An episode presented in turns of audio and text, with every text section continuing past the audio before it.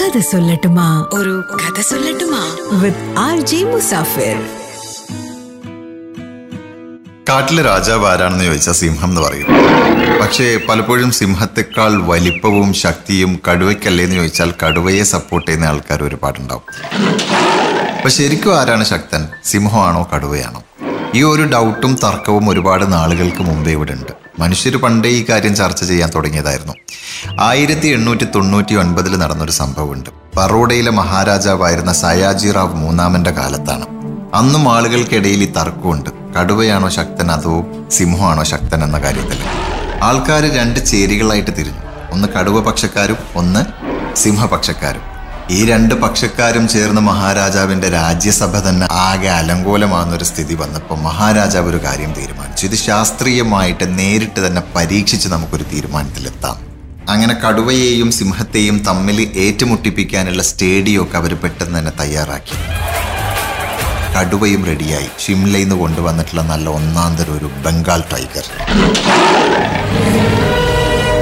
പക്ഷേ സിംഹം വന്നപ്പോൾ സിംഹത്തിന് ആക്ച്വലി വലിയ വലിപ്പമില്ല. അപ്പോൾ വലിയൊരു കടുവയോട് ചെറിയ ശരീരമുള്ള സിംഹം ഏറ്റുമുട്ടുന്നത് നീതികേടല്ലേ? ഇന്ത്യയിലെ സിംഹങ്ങൾക്ക് അത്രേ വലിപ്പമുള്ളൂ എന്നാൽ പിന്നെ വലിയൊരു സിംഹത്തെ തന്നെ കൊണ്ടുവരാമെന്ന് തീരുമാനിച്ച് ആഫ്രിക്കയിലെ അറ്റ്ലസ് പർവത നിരയിൽ നിന്നൊരു സിംഹത്തെ കെണിവെച്ച് പിടിച്ച് ഇന്ത്യയിലെത്തിച്ചു. അതും വലിയൊരു സിംഹം. കടുവയ്ക്കൊത്ത എതിരാളി. അങ്ങനെ ഈ കടുവയെയും സിംഹത്തെയും കുറേ ദിവസം പട്ടിണിക്കിട്ടതിന് ശേഷം ഗ്രൗണ്ടിലേക്ക് ഇറക്കി ആയിരക്കണക്കിന് ആൾക്കാർ ഈ യുദ്ധം കാണാൻ വേണ്ടിയിട്ട് ചുറ്റും കൂടിയിട്ടുണ്ട്. അങ്ങനെ യുദ്ധം തുടങ്ങി. യുദ്ധം ആറ് റൗണ്ടുകളിലായിട്ട് നടന്നു.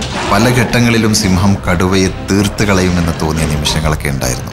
പക്ഷെ അതെല്ലാം മറികടന്ന് അവസാന ഘട്ടത്തിൽ കടുവ അറ്റ്ലസ് എന്ന പേരുള്ള ഈ സിംഹത്തെ കീഴ്പ്പെടുത്തി.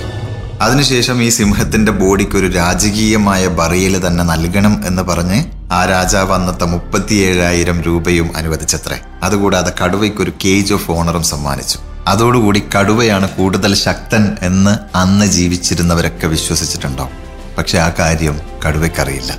അന്ന് ആ യുദ്ധത്തിൽ തോറ്റുപോയെങ്കിലും ഇപ്പോഴും സിംഹം തന്നെയാണ് കാട്ടിലെ രാജാവ് എന്ന കാര്യം സിംഹത്തിനറിയില്ല. അതുപോലെ കഴുത ഒരു മണ്ടനാണ്.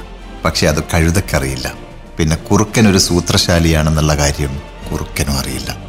എല്ലാം നമ്മൾ മനുഷ്യരുണ്ടാക്കുന്ന കഥകൾ.